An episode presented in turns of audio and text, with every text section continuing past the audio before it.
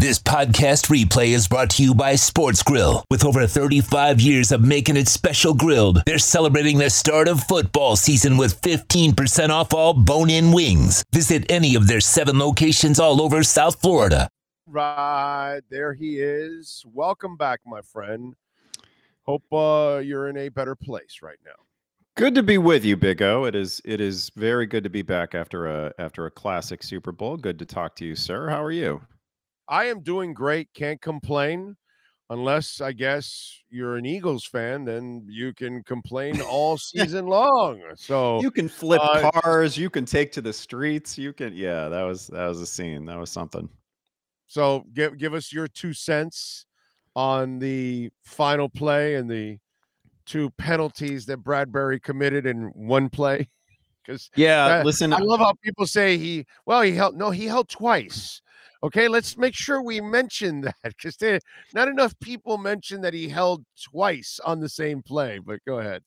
Yeah, no, one of them was flagrant, and I understood Greg Olson in real time, given the initial camera view that he had questioning the call in that moment. But I mean, I think it was perfectly clear, and that was then reinforced by Bradbury's own reaction after the game. Everybody associated with the Eagles basically had the same reaction, which was that we are not here to complain about, correct calls by the officials, right? Like, it was just like, I am sympathetic to people who simply wanted to see Jalen Hurts have the ball with like a minute to go and a chance to win the game. Like, that would have been great. It would have made it an absolute. It was already, I think, it was an all-time Super Bowl, but that would have brought it into, like, I don't know, one of the 2 or 3 best that we've ever seen, right? But we didn't get it because they committed a legitimate penalty that was actually flagged, and I think that's fine. And again, I really appreciate the reaction from the Eagles themselves after the game, because they, if anybody is gonna really feel the fact that all they had to do was stop any of those Chiefs drives in the second half. And listen, easier said than done. It's the Chiefs, it's Mahomes, it's Kelce, and all that, but they had 4 drives in the second half. They got 3 touchdowns and a field goal, and they could have had 4 touchdowns. So, like, you got to stop them somewhere. Yeah, no, I'm with you there. And I had no problem with the call because you put the referee in that position, and you committed 2 penalties in the same play. And, I use the analogy, like, hey, brother, listen, it says 65 miles an hour. I get it. Everybody's doing 72, 73, but listen, the cop's sitting there on the sidelines and you're doing 73, 74, and you think, well, he's not going to stop me. Woo! And, well, were you speeding? Yeah, I was, but no. Were you speeding? Yeah. Okay. Well, then here's the ticket. And you put the cop in a position where he can stop you or not. And maybe others were speeding, but he didn't like the way you were speeding, and you changed lanes. And so that's kind of what it was. Maybe he saw it and he goes, well, whoa, this guy's tugging twice. I got to throw it. It's like, if all you saw of that play is the fact that Patrick Mahomes overthrew a dude by like 9 yards in that situation, that right there should have been enough to question whether there was a hold, right? Like, Patrick Mahomes is not going to overthrow somebody by like 8 or 9 yards in any scenario, let alone that scenario. So I thought it was a pretty flagrant hold, well called. It's really unfortunate that the coverage and that Twitter, that all social platforms basically turned toward, criticizing a call that was, I think, perfectly correct. Well, that's kind of what we do, right? Rihanna, oh God, this, that. And I had no problem with her performance, by the way. I thought she did a great job, and considering that she was pregnant, even more props to her. That she's standing up on that damn platform and, performing, and she's pregnant and she's still keeping her cool and all that. I give her many, many props for that. I had no problem with the performance, but that's the beauty of, social media. Anything and everything that was going on in that game, we were, reacting to it right away, so it is what it is. Did you give her a passing grade on her performance? Oh, shoot. Yeah. With or without, the fact of being pregnant, I like, I don't have Rihanna necessarily like in the normal playlist, right? But man, that is a lot of hits. Like that is an artist with I believe the kids would call them bangers. Like she's got like, and she left some in the, you know, in the quiver too, right? Like she's got more. Like she could do another 15-minute halftime show with a whole bunch of other familiar hits. I think she's awesome. Yeah, man, she did a terrific job, and I think she handled it very classy, you know, considering her physical nature. The thing is, somebody always needs to declare, you know, and obviously this is the nature of Twitter. This is the nature of like sort of reactionary, you know, observations that we have today. Nobody can ever be even remotely nuanced about anything. It's either got to be the greatest of all time, or it's got to be the worst that we've ever seen. It's never like, yeah, that was really good. I enjoyed that. Like that's not even accept. You can't even say that, right? Yeah, you've got to insist that it is the greatest thing you've ever seen, or one of the worst things you've ever seen. Amen. It is what it is. All right. What'd you think of the Tua interviews on Radio Row? Because my God, they were bad. They were bad. Yeah. That was.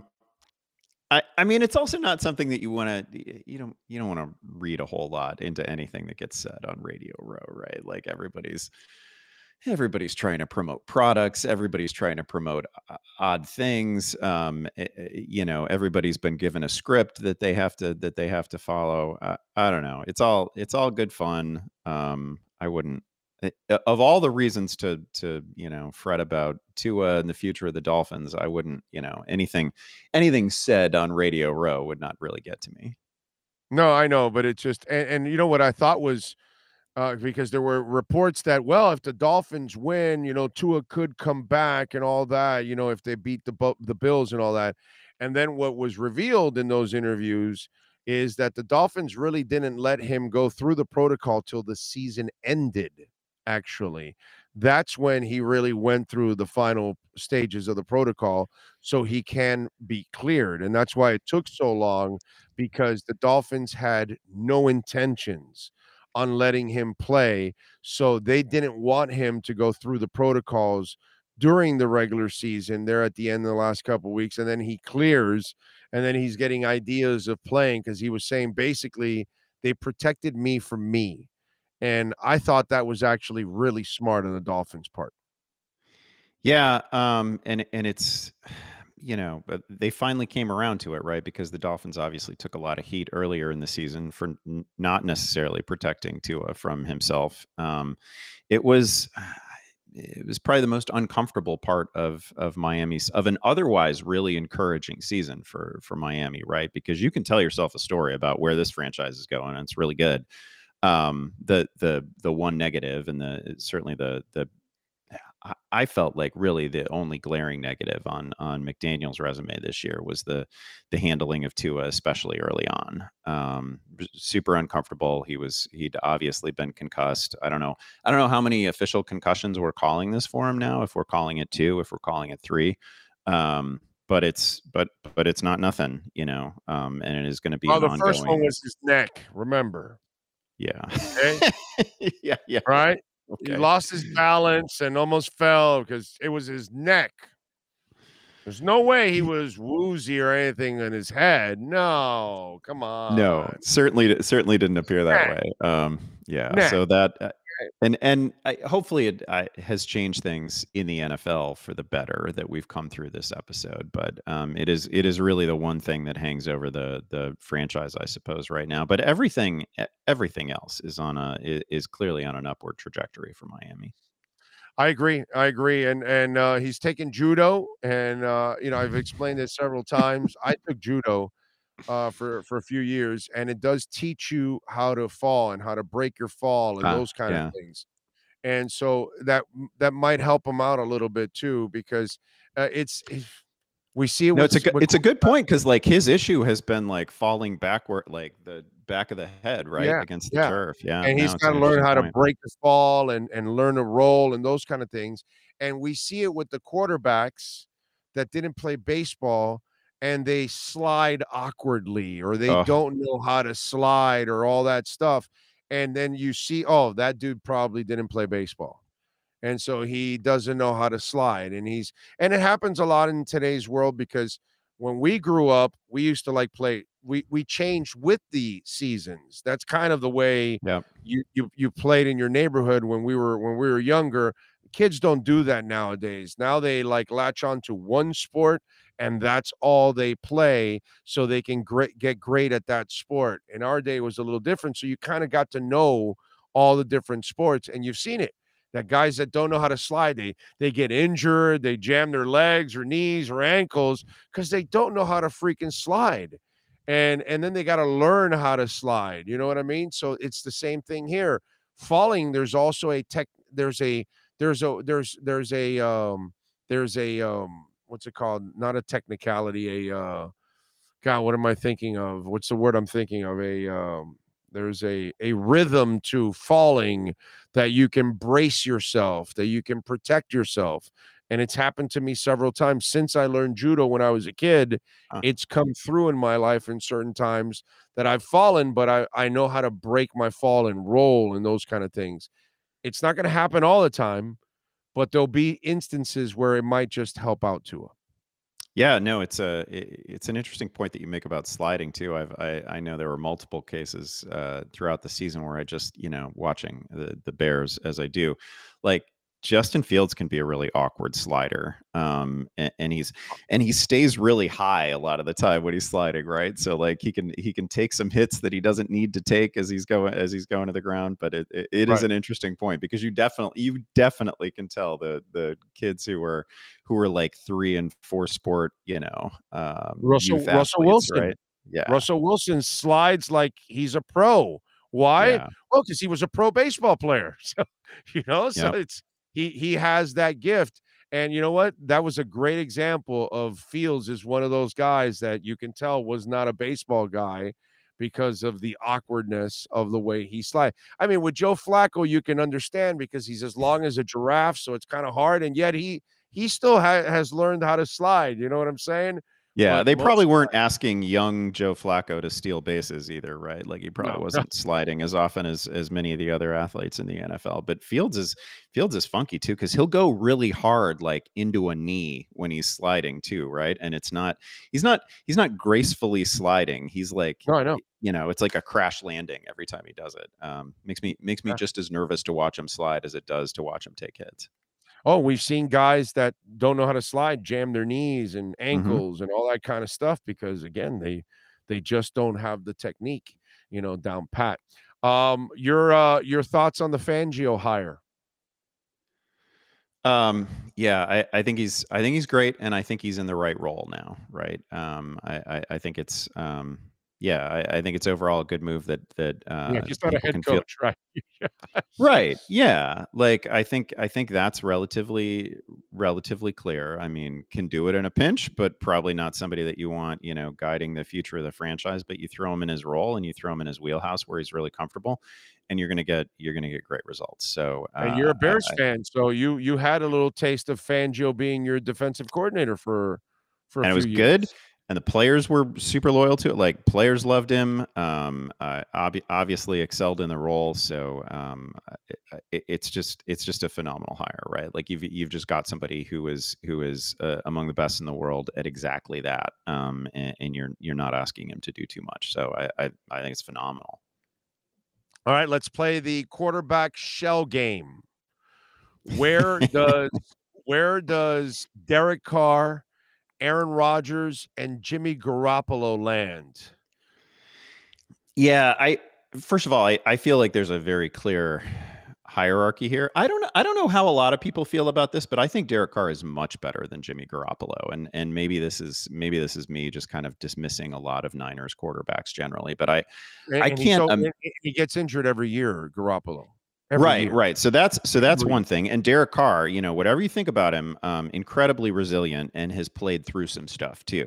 And Derek Carr's like best moments, and not that he can sustain them, not that we've seen Derek Carr just go on a heater that lasts like 6 games, 8 games, whatever. He doesn't necessarily do that, but man, when Derek Carr gets rolling, that guy's a very good quarterback. So I think it's obviously Aaron Rodgers is like an all-time inner circle quarterback.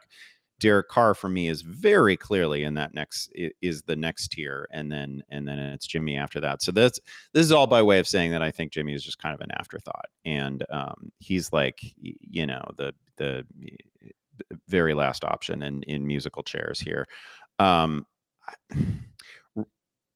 not sure where, like, I don't know what's going on in Aaron Rodgers' head at any given time. Right. Really? I'm going to ask you that one. Come on. I hate to try to, not a dark enough room for you to figure that out, bro. No, I mean, not a dark enough room. There's you can't even go in space and enter in a black hole and figure out what's going on in Aaron Rodgers' head. I personally have not. I don't know the pleasures of hallucinogenic teas, so I can't. You know, I can't get inside the man's head. I can't imagine that he wants to go to the Jets, though, simply because that's the Favre thing, right? And I just can't imagine. And New York, I don't. He and that media. No, dude, that's not. That's he doesn't want that, bro. No, especially not coming from Green Bay. Like he's got this really nice thing right now where he can talk to, you know, Pat McAfee and he can talk to like the very, very friendly and relatively Bob Domofsky, and that's yeah. It, you know, he's got yeah. You've got your guys in Green Bay, and it's never gonna be like a mob scene at the locker or anything like that. It's not gonna be crazy. And in New York, it'll be 150, 200 mics in your face every week. I think he'd say some really interesting stuff. I think we'd hear some fantastic things out of Aaron Rodgers. Yeah. I'd kind of like to see him, just for the sake, not that Devontae Adams can't survive with anybody else, but I think Rodgers in Vegas would be really fun. I think Carr with the Panthers would be really fun because it's good for DJ Moore. It's good for a fun collection of skill players. But I would also like most of us have been saying New Orleans, but that was the other thing that was going to fall out of my mouth is I would really like to see Derek Carr in New Orleans because I feel like Chris Olave with just a competent quarterback, could just have a supernova season at some point. You mentioned something really good because they have a couple weapons in Carolina. They lost their back, but you could get a back. You can get another back, and their defense. They have some young players on that defense that team would take a step forward right away with Derek. Yeah, I think, and plus Derek Carr would be probably by orders of magnitude the best quarterback that DJ Moore has ever played with. I think DJ Moore is really good. He was throw out everything that's happened in his pro career, right? Because he kind of caught the tail end of Cam Newton. He's not really played obviously with, you know, Sam Darnold and every other the sort of rogues gallery of quarterbacks that we've seen in Carolina over the last couple of years. Even at Maryland, his final year there, they were cycling through quarterbacks and dudes were nobody was good and guys were getting hurt and guys were getting benched. And that was an absolute mess. So we've never seen what it looks like for DJ Moore to have like a great quarterback. And I think, you know, we can disagree about Derek Carr, but I certainly think he's like a top 15, top 16 NFL quarterback, and that would be by far the most talented passer that DJ Moore has ever played with. So I would love to see that. Hey, some people believe in Kirk Cousins. Okay, so let me ask you something: you believing in Kirk Cousins, or would you believe more in Derek Carr? Derek Carr. I think they're pretty much the same tier of quarter. The real problem with Kirk Cousins is that, you know, you're paying all this money for Kirk Cousins. So like if we're gonna throw, you know, dozens of millions of dollars at a quarterback, they have to be able to overcome some stuff, right? Because we are gonna have roster shortcomings elsewhere. And I don't think Kirk Cousins is of the level of quarterback where like, okay, because we have Kirk, it doesn't matter that, you know, we don't have an edge rusher, and it doesn't matter that we don't have this, we don't have that, right? Like, I don't think he's that level. I think he's similar to Derek Carr, but I've seen Derek Carr, like, let's remember what Derek Carr did just 2 years ago, right? Like, forget this last season. 2 years ago, everything went wrong for that team, right? You know, from the Ruggs arrest, and Waller gets hurt, and the head coach has to leave in the middle of the season, and like the wheels are falling off right and left for Vegas. And Derek Carr gets them to the playoffs and gets them to like and I think passed for like 4,800 yards on the year. Gets them basically to within a, you know, they have a chance to score at the end of the game to knock Cincinnati out of the postseason. Cincinnati goes on to the Super Bowl. Like that was a great year from Derek Carr that we're just going to forget, right? Because it didn't really lead anywhere, and they were a first round exit and all that. But that was a phenomenal season considering the circumstances. And we've just not seen Kirk Cousins do that, right? Like Kirk Cousins has made some throws, and he's, you know, big arm talent. And he, you know, he was a fun little meme for a lot of the season. And I don't really have, you know, there are obvious shortcomings to Kirk Cousins, but we've never seen him do, I think, what Derek Carr just did a couple years ago. Yeah, no, I'm with you there. No doubt about it. They've got the Chiefs favored again for next year. You agreeing with that? I feel like, if I had to set it right now, knowing what we know, it's just so hard to bet against Patrick Mahomes, because he's probably never going to have, first of all, Kelsey's clearly lost nothing, right? We're going to make the case in fantasy. People are going to try to make the case that, wrong side of 30, aging, whatnot.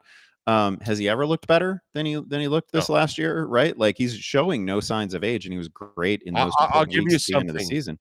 I'll give you something. If Toney stays healthy, I think he's a super dynamic player, and I loved him coming out of Florida, and I know it didn't work out with the Giants, and now they traded him over there, and he's made impactful plays for them a whole bunch of times now this year since they picked him up. If they get him back on the field on a consistent basis, then they will have their home run hitter next to Kelsey. And that offense could actually get even scarier.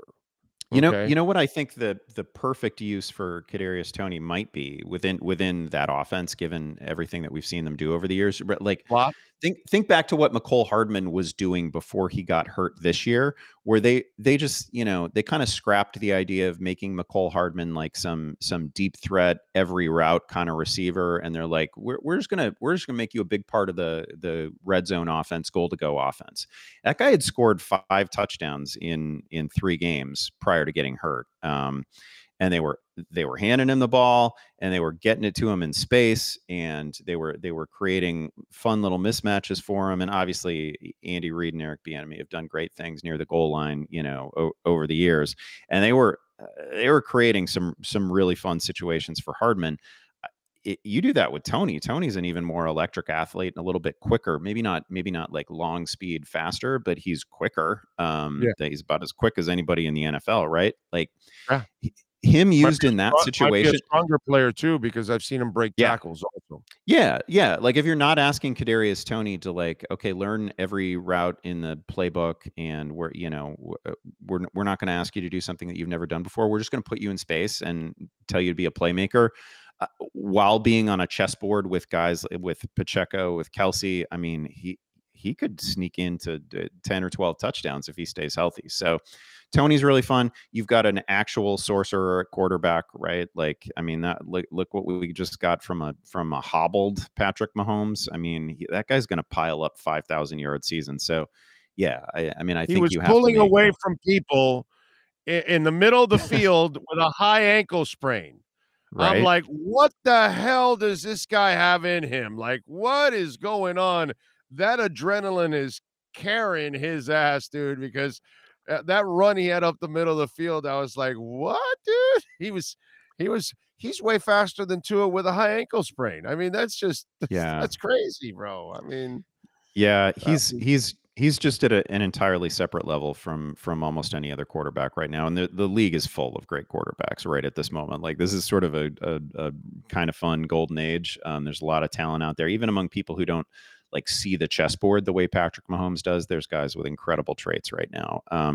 The AFC is tough. Like the AFC looks like it's just going to be an absolute meat grinder for a few years here, but it's so difficult to bet against Patrick Mahomes at this point. All right, what do you got going on Yahoo this week so folks can check you out, my man?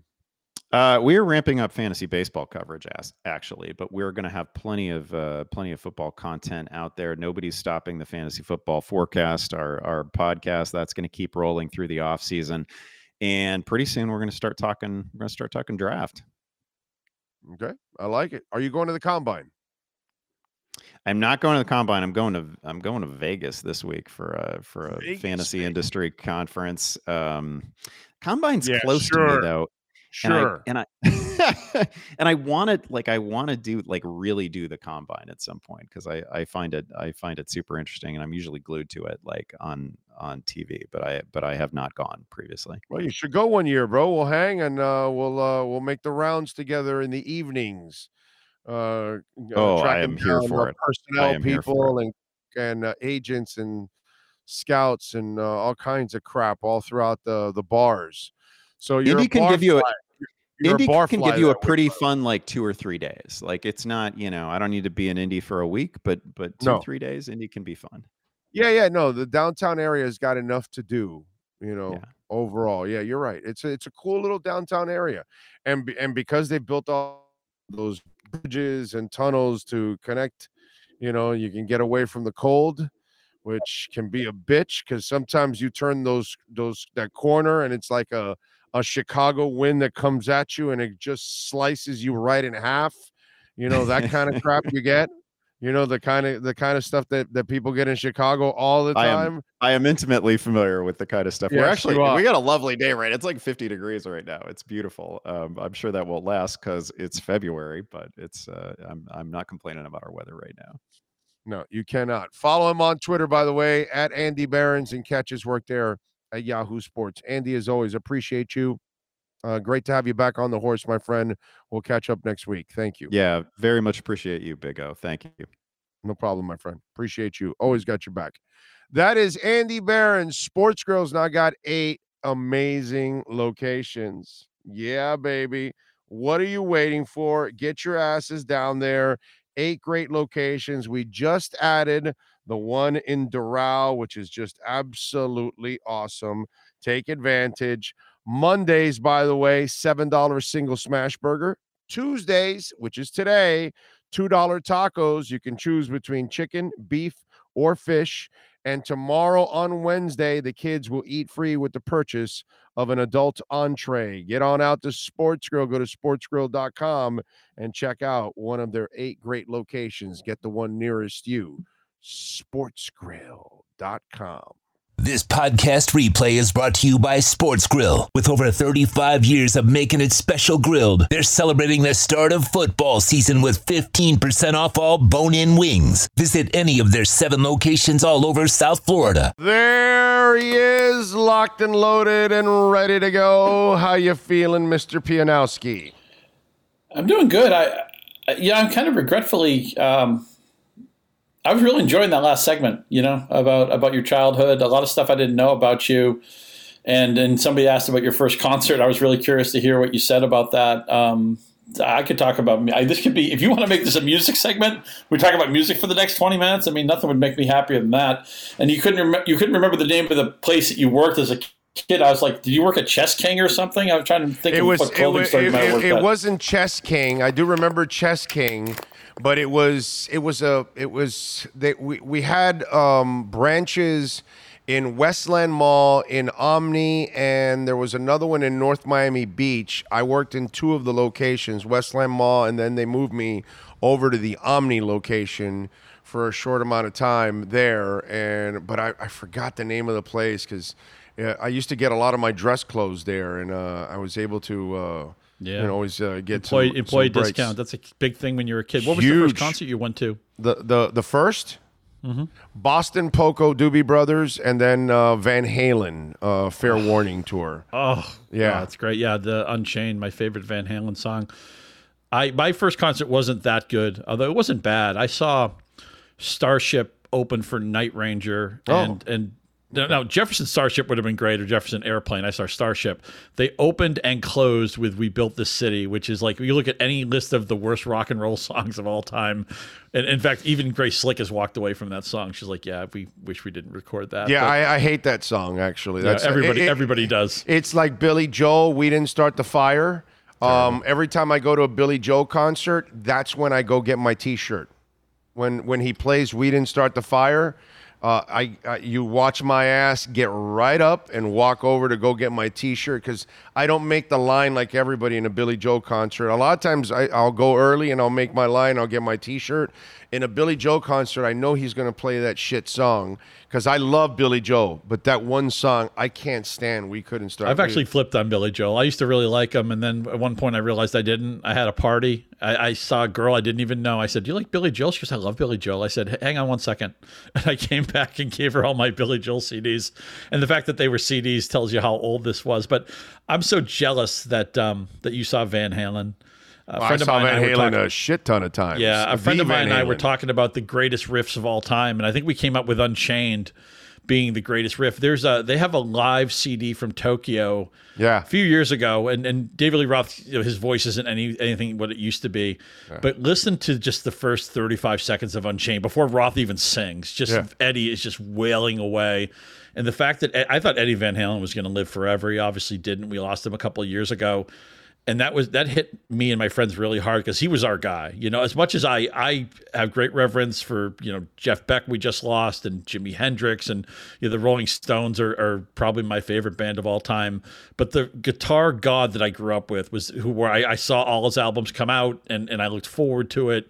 And when I was in 8th grade or 10th grade, every guy in school wishes he was Eddie Van Halen, and every girl in school wanted to meet Eddie Van Halen. He was just the ultimate cool guy when I was a teenager. So you never forget those formative years, and just, you know, what a god he was. From that first album, On Fire, that's my favorite Van Halen song, and Eddie's guitar work in On Fire is just absolutely sick. That and Atomic Punk, actually. So many great songs. Two of the songs that are like underrated. I love Diver Down, which is an album a lot of people don't talk about. Yeah, Hang 'Em High is one of my favorite songs. Hang 'Em High, Little Guitars, for sure. Yeah. No, Diver Down is actually underrated. I think so too. Where do you come down on the Hagar stuff? I at first I didn't like Van Hagar, because I was so pissed that they, you know, broke up. For sure. But Van Hagar grew on me, and I love it. And I love it. I ended up enjoying it. Not more than the original, of course, because I will always love that bluesy sound more than anything else. Because David Lee Roth had a sound. He didn't have a voice. He had a sound.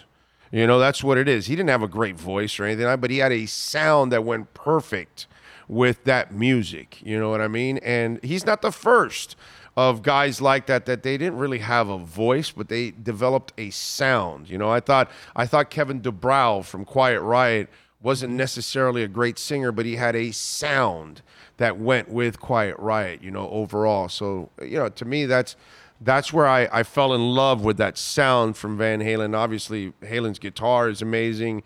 I think Michael Anthony doesn't get enough. Underrated. Yeah. Maybe as a hard rock band, it might be the greatest harmonies I've ever seen from a band. Okay, I'm not talking about unbelievable background vocals. Yeah, I'm not talking about the Eagles or Little River Band or, you know, these Crosby, Stills and Nash. Yeah, Crosby, Stills and Nash. I'm not talking about the elite, stuff when it comes to singing. But as a hard rock metal band, Halen might have been the greatest background vocals I've ever seen. You know what I mean? Yeah, I would love to meet Michael Anthony and just tell them thank you. Here's a guy who voted against his own interest to stay in the band, you know, and was about as selfless as a rock star could be. Yeah. Because of the politics of what was going on in Van Halen and the unbelievable background harmonies, just seems like a really great guy.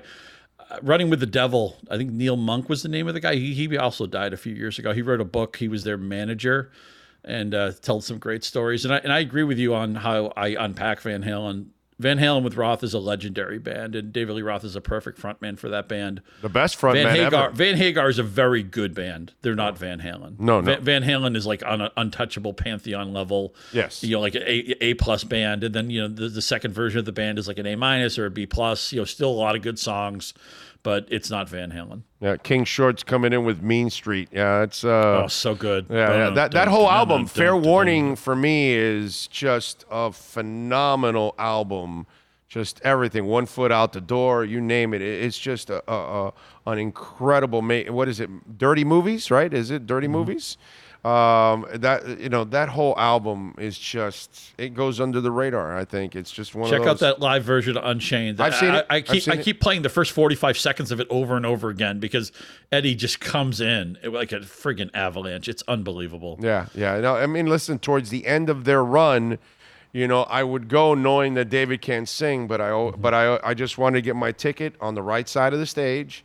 Mm-hmm. Just so I can see, you know, Eddie jam the whole entire night, because that's what it became the last couple of tours. Hell, I went to Jersey to go see them for that last album that they came out with, and we flew up there, and I knew that David couldn't sing, but it didn't matter to me. I was there to see Eddie and the rest of the band, because, by the way, Alex Van Halen doesn't get enough credit also as a drummer. Unbelievable. Just like the bassist, Anthony doesn't get enough, you know, credit as a bassist for exceptional, you know, talents in their own right. And Roth for me was the best frontman I've ever seen.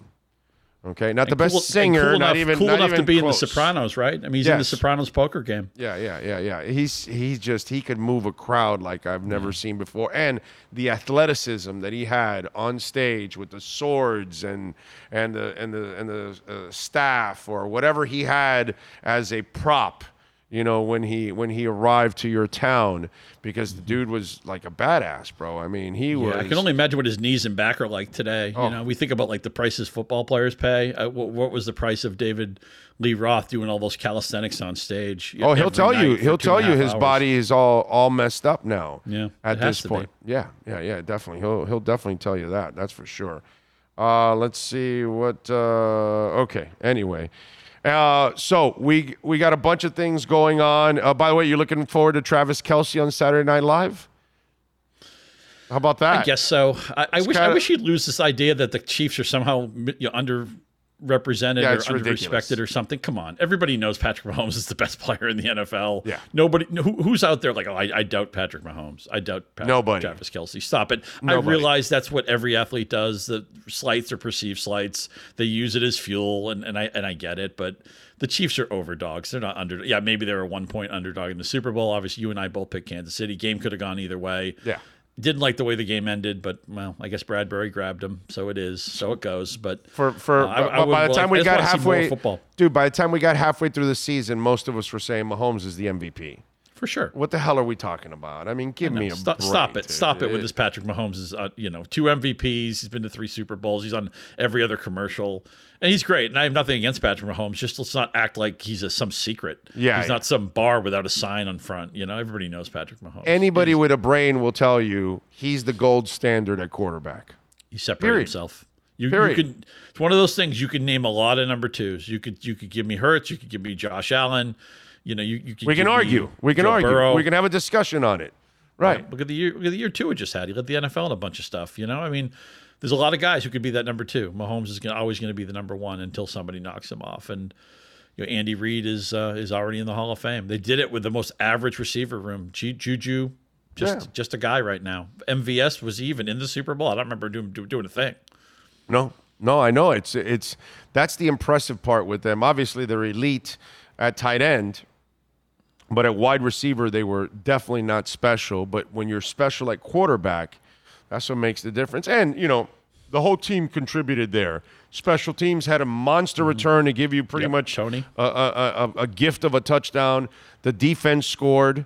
So that, you know, when you're getting contributions from all phases of the game, this is why, you know, you end up as a Super Bowl winner. For sure. We said last week, look, they're not going to stop the Eagles. You just have to disrupt them. And what did they do? They got a takeaway, and it turned into a touchdown. Yeah. That was That was enough to flip the game. That was the most important play of the game, you could argue. Let me ask you something. The Sean Payton story now, and now Rex Ryan is the leading candidate for defensive coordinator. Why is it, and I get he's a good coach, don't get me wrong now, why is it I think this is going to be a disaster in Denver? Which is when somebody's been out of coaching as long as Rex Ryan has been, it just makes you a little bit nervous, right? Has anybody come back from a really long coaching? I mean, look, Joe Gibbs was amazing. Only Vermeil. Yeah, Vermeil's the only one. Vermeil's a good example of somebody it did work out, but I just, when somebody's been out of the game so long, it just makes me a little bit nervous. No, I'm with you, but also Sean's cockiness, and it's just there's a, I don't know, there's something about this that...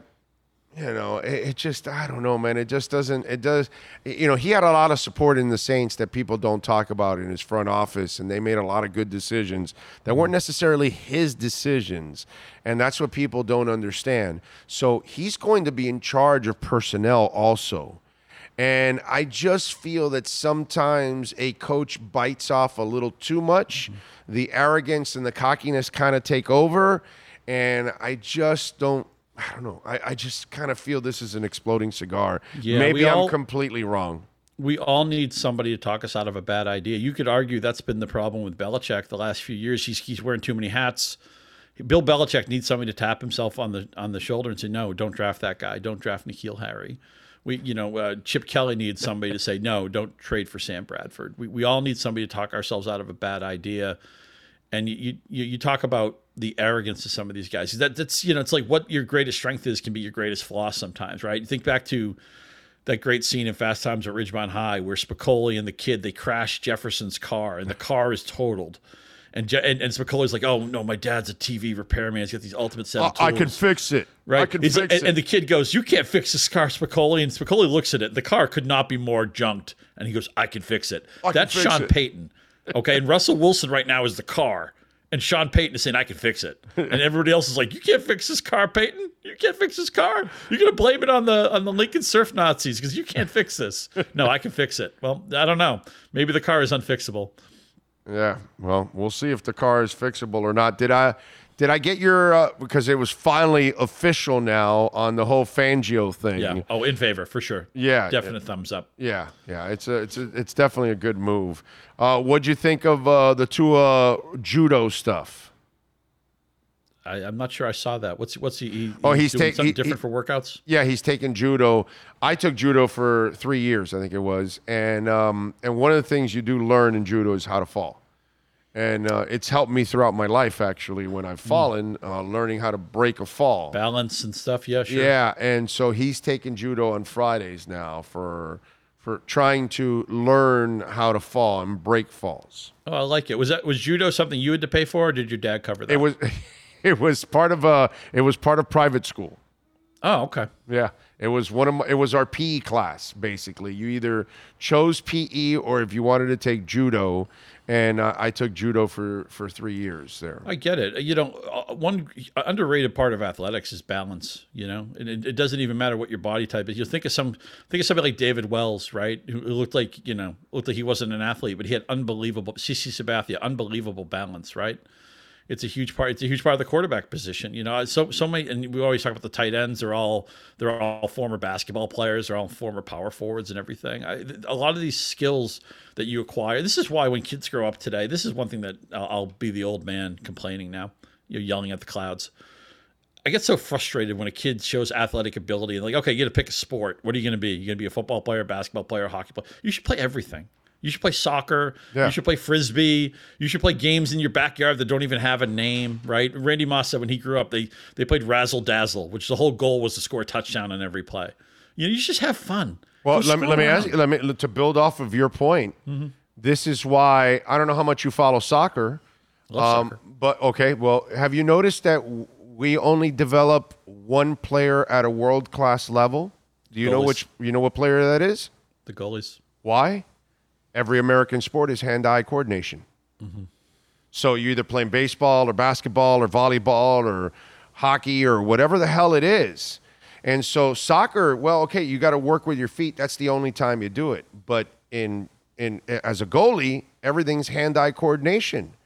And so if you're playing catcher, you're kind of playing goalie. If you're, you know, whatever, if you're playing anything, it kind of gets to hand-eye coordination. I don't care if you're hitting a baseball. I don't care if you're catching a football, throwing it, whatever it is. I don't care if you're hitting a golf ball. I don't care what it is. There's a hand-eye coordination thing to everything we do in American sports.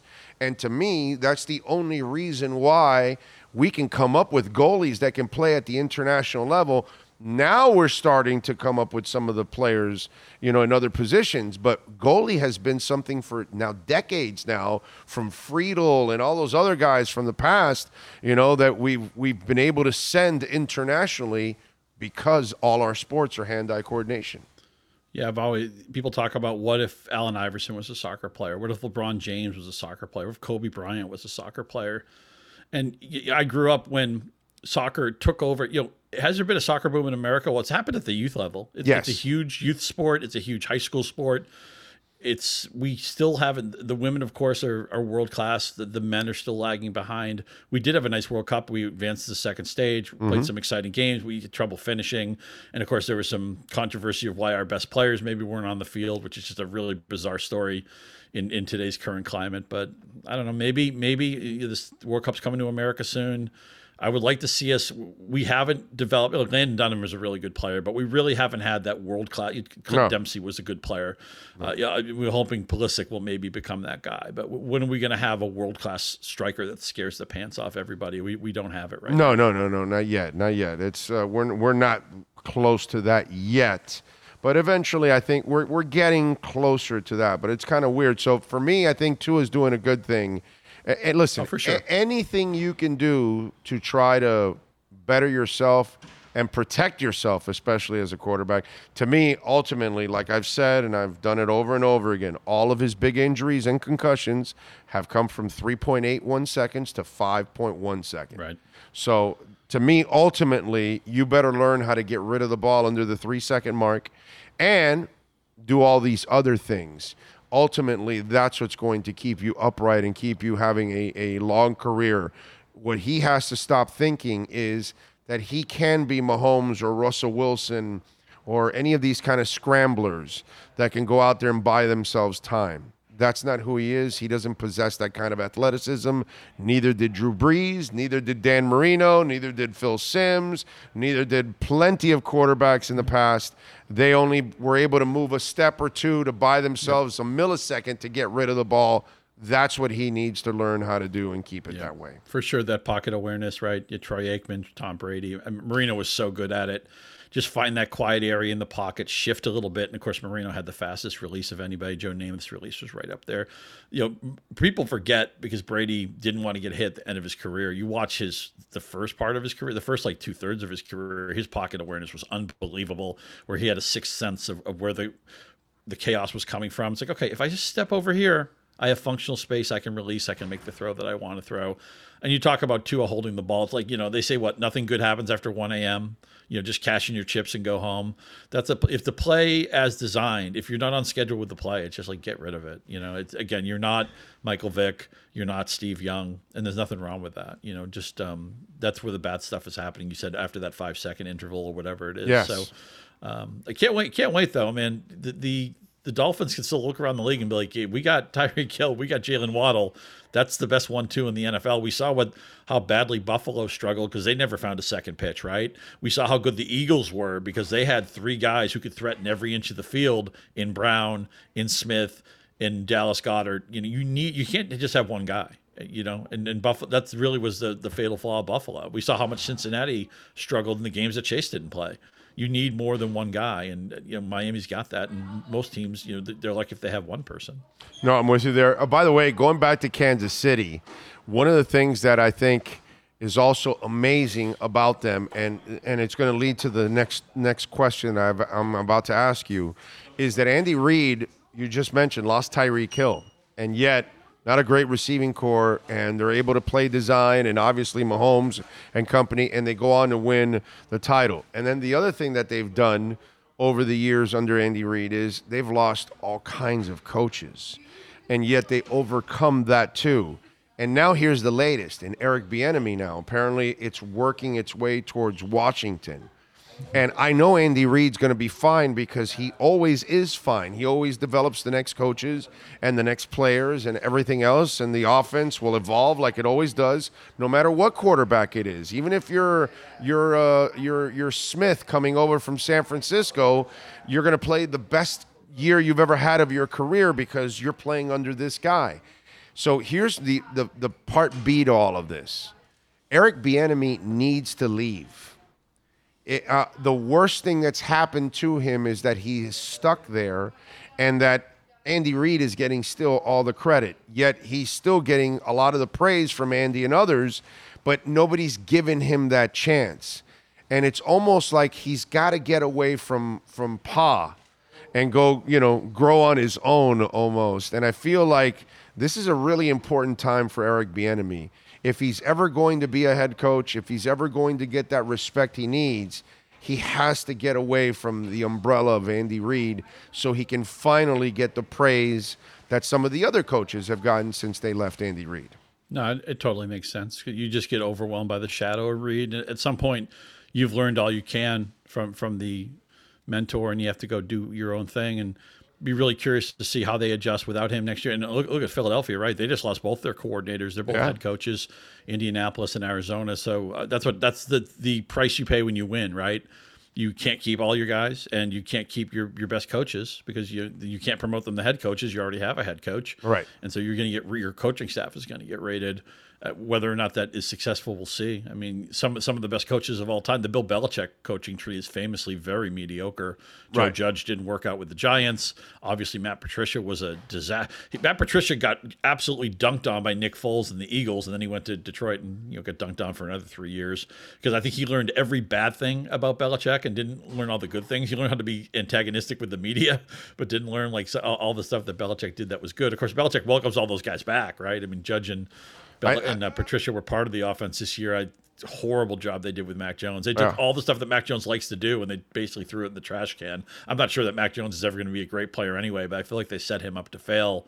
So I'm very curious to see what Bieniemy does. Very well respected. It's hard for us to know. We're not in the room. Right. We don't. Some of these position coaches, it's hard to know.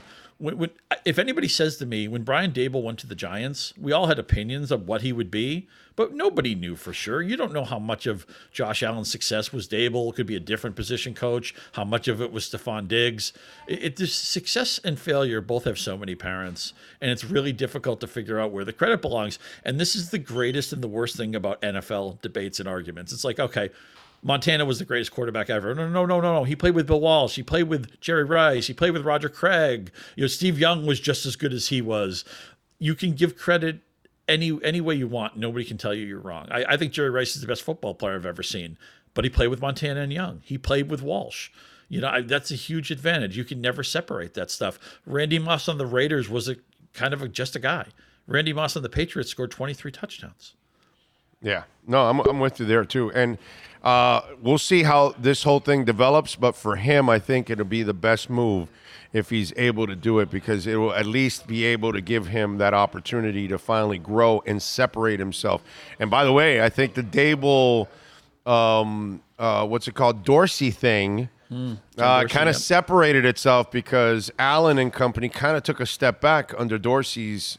Meanwhile, Daboll left. They took a step back, and the Giants and Jones, he got the most out of Jones that you can possibly get, and the most out of that team. I thought that would have been more impressive. It would have been more impressive making Daniel Jones a good quarterback than it was making Josh Allen a great quarterback. Yeah, no, it was impressive. I'm with you there. All right, what do you got going on at Yahoo so folks can check you out? Yeah, a lot of fantasy baseball coverage. The game is open. I did my catcher preview. Fred Zinke is his first base preview today, and we did a mock first round. So get ready for that. And don't worry, football's going to open not too far down the road. We'll be doing a lot of draft coverage. We'll be doing mock drafts. We'll be covering free agency. The NFL is a 12-month calendar, as you know. So whether you're into baseball, football, we'll be doing a lot of March Madness coverage. Tournament's just a couple weeks away. Come get some Yahoo Sports. Hey, by the way, where's Jazz Chisholm going in drafts? Love him. The only thing that makes me a little bit concerned, two things. One, if he bats third, how much does he run? And two, does the position change? Hopefully it doesn't mess with his head. But he is one of my favorite players. power, speed, category juice. There aren't that many guys who can hit home runs and steal bases. And he's also in his 20s. He's a guy who hasn't had his best season yet. And second base is a very weak fantasy position. He'll qualify at second even if he doesn't play there. So he to me, he's like a fourth or fifth round pick. I'm going to proactively go after Jazz. And swag to just sure. Swag for guy. Miles. He's a really fun player for sure. Swag he's for miles. He's the reason you buy a ticket to go see him do his thing. Yeah. Sandy and Jazz are worth the price of the winner. Yeah, no doubt about it. All right, follow him on Twitter at Scott_Pianowski and catch his exceptional work there at Yahoo Fantasy. Thank you, my brother. Appreciate you. Yeah, hang him high, my friend. You got it. As always, there you go. Hang him high. I love it. Little diver down. Don't forget Mondays at Sports Grill, $7 single smash burger. Tuesdays, the $2 tacos, chicken, beef, or fish. Wednesdays, the kids eat for free with the purchase of an adult entree. Take advantage. And you know they're known for their sauces. And now you can actually take them home with you. The buffalo sauce, the Miami Heat, the blackberry, the barbecue, the Dali. And you got the Doral location now open, so you got 8 great locations. And milkshakes every Monday with rock and roll music playing at the Kendall location. Sportsgrill.com. Check out the nearest location to you. We'll take a quick break. Cameron Wolf comes right back. We unleash the Wolf Pack, baby. Talk a little Dolphins and NFL next.